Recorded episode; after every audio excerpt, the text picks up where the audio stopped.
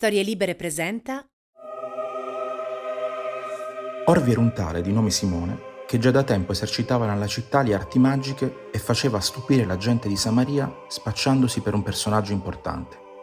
Tutti, dal più piccolo al più grande, gli davano ascolto dicendo «Questa è la potenza di Dio, quella che è chiamata la grande», e gli davano ascolto perché già da molto tempo li aveva incantati con le sue arti magiche.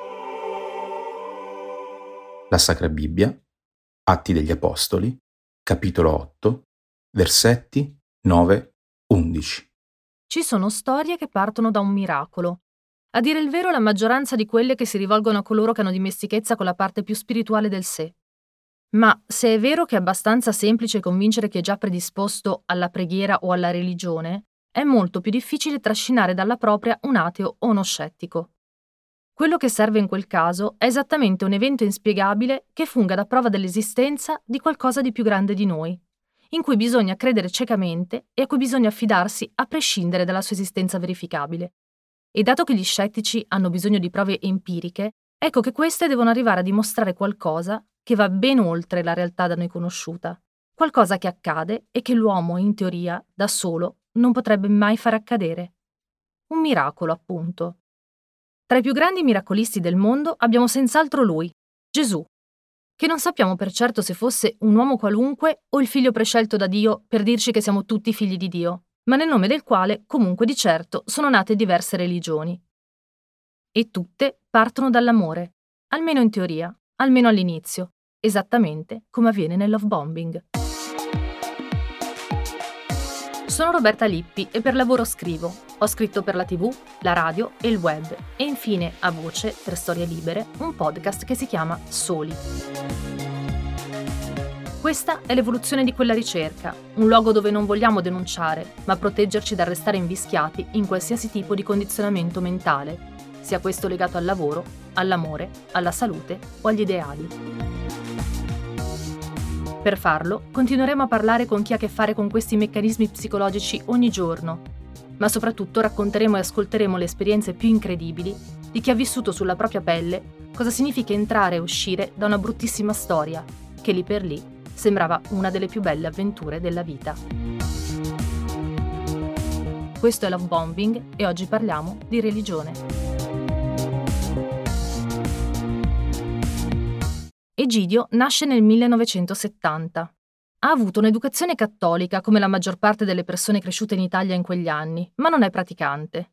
È anche un appassionato musicista. Inizia a suonare a 17 anni e il suo genere preferito è l'heavy metal. È un giovane determinato e subito dopo la laurea in scienze dell'informazione inizia una carriera brillante. All'inizio degli anni 2000 la sua vita è dunque in piena espansione. È fidanzato, lavora con successo, ma nonostante sembri che nulla possa fermarlo, a un certo punto sopraggiunge qualche preoccupazione e un improvviso problema di salute. Le preoccupazioni arrivano proprio dalla fidanzata, che ha iniziato a frequentare assiduamente un gruppo di preghiera, che desta in Egidio ben più di un sospetto, tant'è che pensa che la ragazza sia stata raggirata e che ben presto, per un motivo o per un altro, saranno costretti a lasciarsi.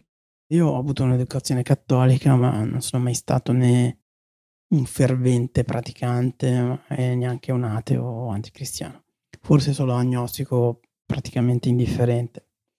Poi nel 2003, per una serie di vicissitudini personali, amicizie, quella che era allora la mia fidanzata, che oggi è mia moglie, si è avvicinata a questo strano gruppo di preghiera cristiano evangelico, a che io ho pensato che a breve ci saremmo lasciati, perché io assolutamente ero completamente ostile a questo tipo di frequentazioni, un po' per curiosità, un po' anche per paura che lei finisse, diciamo, in un gruppo di persone poco raccomandabili. Mi sono avvicinato anch'io. Egidio accetta quindi di partecipare a uno di questi incontri, di cui gli parla la fidanzata, per vedere cosa succede esattamente all'interno del gruppo. Purtroppo però sceglie la giornata sbagliata, perché contemporaneamente è ferito nel fisico, dal momento che sperimenta i dolorosissimi sintomi di una calcolosi renale. Ho un ricordo vivissimo dell'episodio che ha segnato un po' la mia storia rispetto a questa esperienza. E come ho detto, avevo questo problema di salute, niente di che, si trattava di un calcolo renale che peraltro doveva essere operato, perché era abbastanza grosso, era più di 1 centimetro di diametro. E quindi qualche settimana dopo era previsto un ulteriore controllo prima poi di effettuare una piccola operazione o un bombardamento, adesso non ricordo con precisione. Sembra quasi uno scherzo o un facile gioco di parole, ma Egidio in quell'occasione sta per sperimentare la potenza di un altro tipo di bombardamento. Arrivati a questo incontro in una hall di un albergo, io ho cominciato a vedere queste persone che facevano cose molto strane, cantare, pregare, avevano questi volti molto concentrati, emozionati. Mi sembrava di essere capitato in mezzo dei pazzi, questo è sicuro. Però pochi istanti dopo essere arrivato lì con mia moglie ho avuto un attacco fulminante, un dolore veramente fortissimo, tanto che ho cominciato anche a sudare, cioè mi ricordo avevo la camicia madida di sudore e la gente mi fermava, mi diceva benvenuto, come ti chiami, come sta, che bello averti qua. Io l'unica cosa che pensavo era fatemi andare via subito, devo chiamare un'ambulanza perché non sto in piedi. Fino a che alla terza persona che mi fermava ho dovuto dire scusate ma io purtroppo non posso stare qui, devo andarmene perché non sto bene. E ovviamente la reazione di queste persone è stata ma no, aspetta, preghiamo per te perché tu possa guarire. No? A quel punto ero talmente esausto che pur di riuscire ad arrivare alla porta e fare una telefonata mi sarei sottoposto a qualsiasi trattamento, purché veloce. E quindi ho detto, ok, fate pure, basta che fate in fretta, perché io purtroppo vi devo salutare, è stato un piacere, ma non posso fermarmi.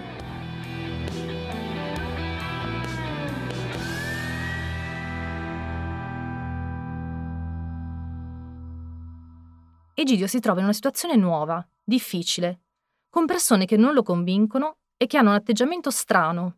Sta malissimo, vuole solo scappare e quindi fa quello che chiunque non voglia dimostrarsi maleducato avrebbe fatto. Dà un contentino prima di darsi alla fuga. O almeno è quello che crede, perché a momenti sperimenterà qualcosa di davvero incredibile.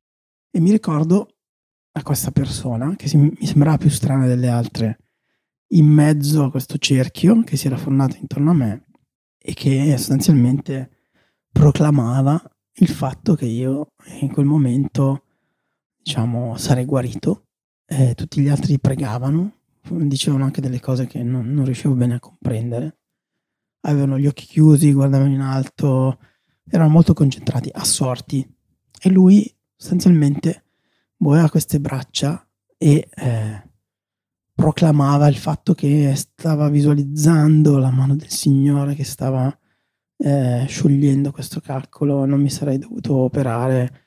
Ovviamente gli avevo detto di cosa si trattava prima.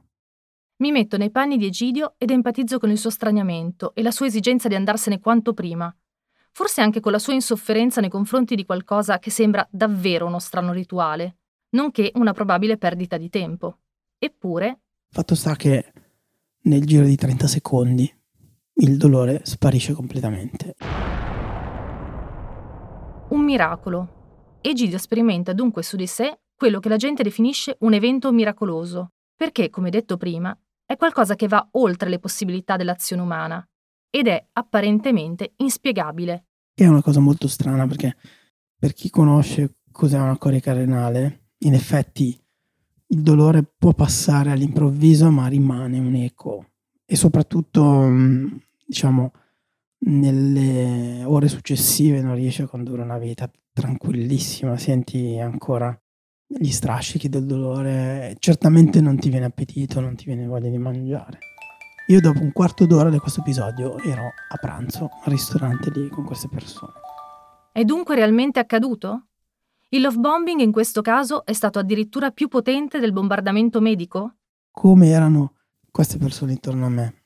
Ma io non so, sono un tipo abbastanza misantropo, quindi non sono per niente sensibile alle dimostrazioni di affetto, anzi mi danno anche fastidio, quindi ho vissuto questa cosa con estrema difficoltà.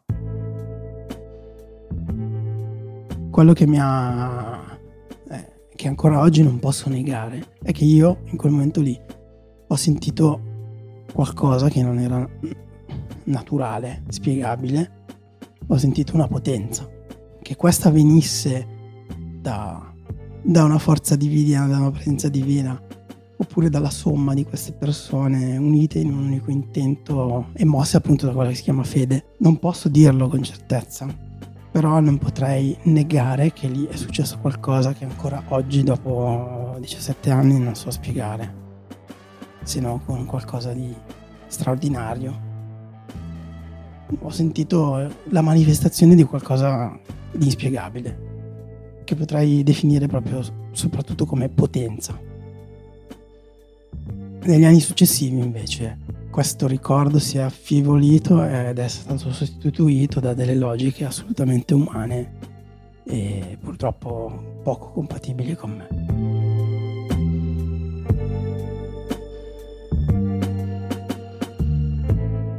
Ma queste sono riflessioni che verranno poi. Egidio quindi viene quasi tramortito da questo episodio e rimane come avvolto da questa sensazione e dalla necessità di capire che cosa sia realmente avvenuto. Sono rimasto nella gravità di questo gruppo, ho cominciato a interessarmi e a essere sempre più incuriosito da questo approccio completamente differente da quello cattolico, che adesso voglio semplificare, si basa molto sul concetto di castigo, redenzione, colpa, mentre diciamo l'approccio evangelico è veramente all'opposto, si dà per scontata la colpa e non c'è nessun mezzo umano attraverso cui ci si può redimere da questa colpa, proprio per la natura stessa dell'uomo. Quindi c'è una gratuità che appunto si esprime nel concetto di grazia. Egidio ha sperimentato davvero un miracolo, una grazia ricevuta? O è stata una fortuita coincidenza? Cosa è accaduto? Purtroppo non possiamo saperlo, ma vorrei leggervi un passo di William S. Burroughs, che scrive questo nella Febbre del Ragno Rosso. Sorge la domanda: Cristo compiva davvero i miracoli a lui attribuiti? La mia supposizione è che sì, Cristo certamente commise alcuni di questi atti scandalosi. I buddisti considerano i miracoli e le guarigioni cose dubbie, se non addirittura negative. Colui che compie i miracoli sovverte l'ordine naturale, con incalcolabili conseguenze a lunga scadenza, ed è spesso motivato da narcisismo. E così Cristo faceva davvero i miracoli, ma la cosa poi non era tanto straordinaria. Qualunque mago che si rispetti può guarire, a volte, non si può vincere sempre, e scacciare i demoni, specialmente se è stato lui a insediarli. Molti sanno fare magia con il clima, alcuni sanno anche resuscitare i morti. La missione di Cristo consisteva nel dimostrare che queste cose potevano essere fatte una volta soltanto da un solo uomo o da un suo rappresentante accreditato. La sua missione era una menzogna. Cristo instaurò il monopolio del miracolo e della mediazione con il meraviglioso. Non avventuriamoci ora in queste discussioni teologiche, ma se tutti possiamo compiere miracoli, grazie alla fede in una forza a noi superiore, allora quello che ha vissuto Egidio deve essere vero. E così, forte di una prova empirica della potenza divina, Egidio decide di convertirsi. Nella Chiesa evangelica ci sono due iniziazioni fondamentalmente: la conversione, che viene anche definita nuova nascita, da questo negli Stati Uniti si usa il termine born again, e il battesimo dello spirito. La nuova nascita avviene sostanzialmente credendo e declamando le parole che si rifanno al Vangelo di Giovanni riguardo alla nascita dallo spirito, e che possono essere assimilate al battesimo in acqua, dove sostanzialmente il vecchio uomo muore e lascia il posto all'uomo nuovo, che è in grado di essere in comunione con Dio e di essere chiamato figlio. Non c'è nulla di segreto o cerimonioso, e ovviamente io ho fatto entrambe. Egidio inoltre è un manager, quindi diventa velocemente il capo carismatico del gruppo e assume il ruolo di pastore. Per gli evangelici il pastore non è un prete, ma una guida, un tramite per comprendere la parola di Dio. Ci trovavamo a casa nostra, che era il punto di riferimento per circa una decina, quindicina di persone. Gli incontri si dividevano, come del resto avviene sempre in questi casi, in tre fasi. C'è una prima fase di adorazione, dove sostanzialmente si canta e si suona e si crea un'amalgama, un flusso tra le persone. Dopodiché si passa a discutere di uno o più passi della Bibbia, mentre la terza fase riguarda la preghiera, che non è da intendersi come quello che avviene quando viene recitato un rosario, cioè la ripetizione di una formula, ma è un processo molto libero che in alcuni casi prevede anche una cosa abbastanza curiosa per chi non conosce questo contesto, che è la cosiddetta preghiera in lingue, ovvero la formulazione di parole sconosciute che dall'esterno possono essere considerate casuali e che in teoria sgorgano dallo spirito, quindi sono incomprensibili alla ragione. E questi sono incontri di preghiera che non possiamo considerare una messa, anche perché nel cristianesimo evangelico non esiste il concetto di messa e non esiste neanche il concetto di chiesa intesa come edificio, cioè la chiesa sostanzialmente è un gruppo di persone, almeno due, che si riuniscono nel nome del Signore. Egidio, come sappiamo, è anche un musicista metal e all'interno del gruppo evangelico scopre l'esistenza di un nuovo genere, il white metal, ovvero l'esatto opposto del black metal. Dall'esterno il simbolismo sembra identico, ci si veste come metallari, si suona la stessa musica, ma invece di inneggiare a Satana si inneggia a Dio. Quale migliore occasione per unire due grandi passioni? Egidio riesce a convincere i membri della sua band a modificare il punto di vista e trasformare il suo gruppo in una band Christian metal, i Borders. Il metal cristiano, conosciuto anche come white metal, in contrapposizione a quello che viene chiamato black metal, è un genere che si distingue solo per le liriche e i messaggi trasmessi dalle band che ne fanno parte. Quindi non è indicativo dello stile musicale, ma solo del concetto. Ci sono infatti white metal band di ogni stile e sottogenere, dall'hard rock al death, al black, che si chiama unblack, al grindcore e così via. Gli chiedo se sia necessaria un'evangelizzazione per poter suonare questo tipo di musica.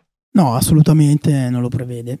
Certamente il white è un'etichetta che rende immediatamente l'idea dei temi sviluppati in una band, ma questo vale alla fine per tutti i sottogeneri di metal. Ci sono band che lanciano Bibbie dal palco, tipo gli Stryper, e altre che invece, come abbiamo fatto noi, cioè vivono questa esperienza in modo, diciamo, più riservato e interiore. Non vorrei fare un'analogia di cattivo gusto, ma se consideri il black metal, anche in questo caso ci sono state band che hanno sviluppato i loro messaggi nichilisti solo come entertainment e altre che sfortunatamente sono passate alle vie di fatto. Credo che questo sia tipico di quei generi musicali che ti portano a vivere lo stile non solo come stile artistico, ma stile di vita. L'unione tra la musica cantata e suonata e la preghiera rivolta a Dio fa sì che nascano dei veri e propri festival dedicati al genere. Anche l'Italia ha avuto il suo fino a qualche anno fa ed Egidio e la sua band ne erano assidui frequentatori, con un discreto numero di fan al seguito. Io ho avuto modo di assistere a uno di questi ritrovi in Svizzera, a Uster. Il pomeriggio e la sera sono dedicati alla musica, con una line-up di band che si susseguono esattamente come in un qualsiasi festival musicale. In quell'occasione ho visto anche Egidio esibirsi. La mattina invece è dedicata a una sorta di messa, un momento di unione tra partecipanti che culmina in un'esibizione, ovviamente metal. Naturalmente tutti sono i benvenuti. Anche se, come detto prima, non si tratta di messe, ma si tratta di celebrazioni, quindi a maggior ragione una celebrazione suonata e cantata in stile metal poco si discosta da quella che è un'esperienza di un concerto normalissimo. Allora, il mio pensiero è molto semplice. Non ho nessun problema con chi suona black metal, assolutamente. Non ho mai avuto nessun problema a suonare con qualsiasi band, in qualsiasi tipo di contesto, perché non si tratta di uno scontro tra fazioni, anche perché dal punto di vista cristiano qualsiasi uomo è un peccatore, quindi non dovrebbe esserci nessun pregiudizio, almeno da parte di chi abbraccia questo credo, a parlare, a confrontarsi con chi che sia.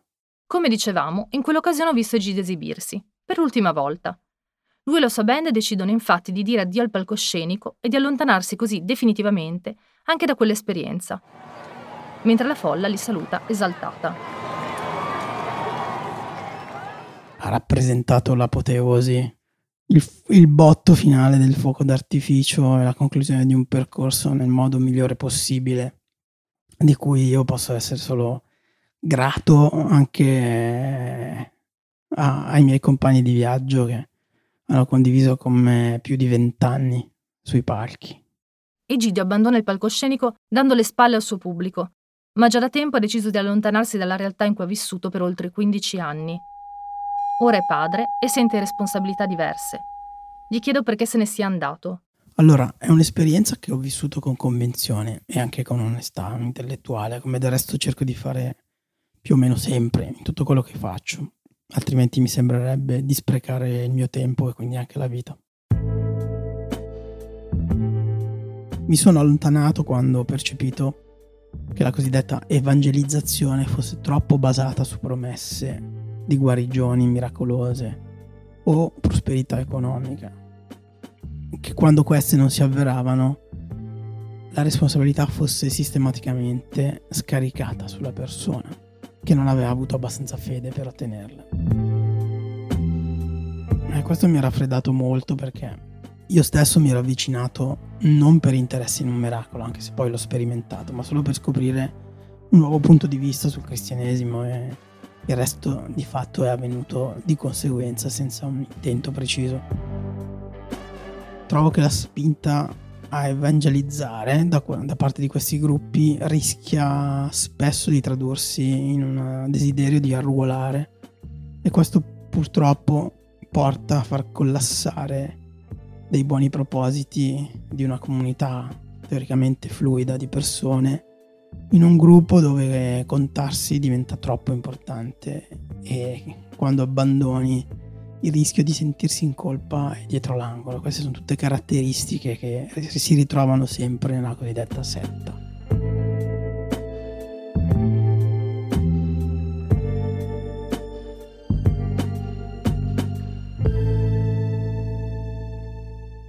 Egidio usa la parola setta. Lo fa con grande naturalezza.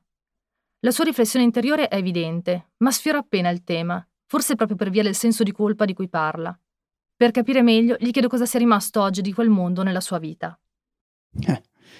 Credo che, come tutti, io stesso sono il risultato delle esperienze che ho vissuto, quindi di quel mondo cosa è rimasto in me e nella mia vita? Tutto. È rimasto in forma di un'esperienza vissuta, non necessariamente vivente. Quindi magari pronta a risvegliarsi, ma che adesso è sopita ed è qualcosa di cui posso parlare guardandola da una certa distanza. La distanza che mette però Egidio accende ancora di più la mia curiosità. Così, mentre trascrivo la sua intervista, scrivo a Lorita Tinelli, la vicepresidente del CESAP, il Centro Studi Abusi Psicologici, per aiutarci a capire, ancora una volta, quanto conti il love bombing nelle manipolazioni. Le chiedo se conosce qualcuno che abbia voglia di parlare con me degli evangelisti cristiani. Lorita mi passa il numero di Maria Teresa, e la prima cosa che scopro di lei guardando una sua foto è che anche lei è una musicista. Questo è Love Bombing. Scopriremo nel prossimo episodio se c'è un legame tra musica ed evangelizzazione, e continueremo a raccontare e ad ascoltare le esperienze più incredibili di chi ha vissuto sulla propria pelle cosa significa entrare e uscire da una bruttissima storia, che lì per lì sembrava una delle più belle avventure della vita. Io sono Roberta Lippi e vi aspetto per il prossimo episodio di Love Bombing qui su storielibere.fm.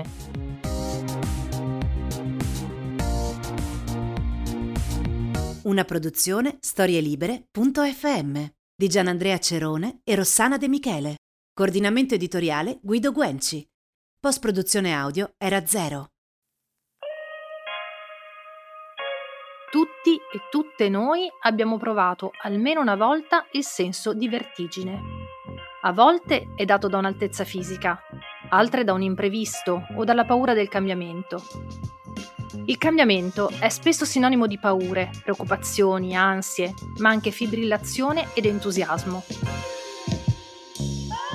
Vertigini Storie Avanti racconta le emozioni e le esperienze di coloro che si sono trovati sul bordo del precipizio, pronti a fare il grande salto in una nuova avventura, capaci di trasformare la paura in possibilità e il cambiamento in una storia tutta nuova. Io sono Roberta Lippi e questo è Vertigini, Storie Avanti, il podcast di Storie Libere realizzato in collaborazione con Verti Assicurazioni. Potete ascoltarlo su storielibere.fm e sulle vostre app di ascolto preferite.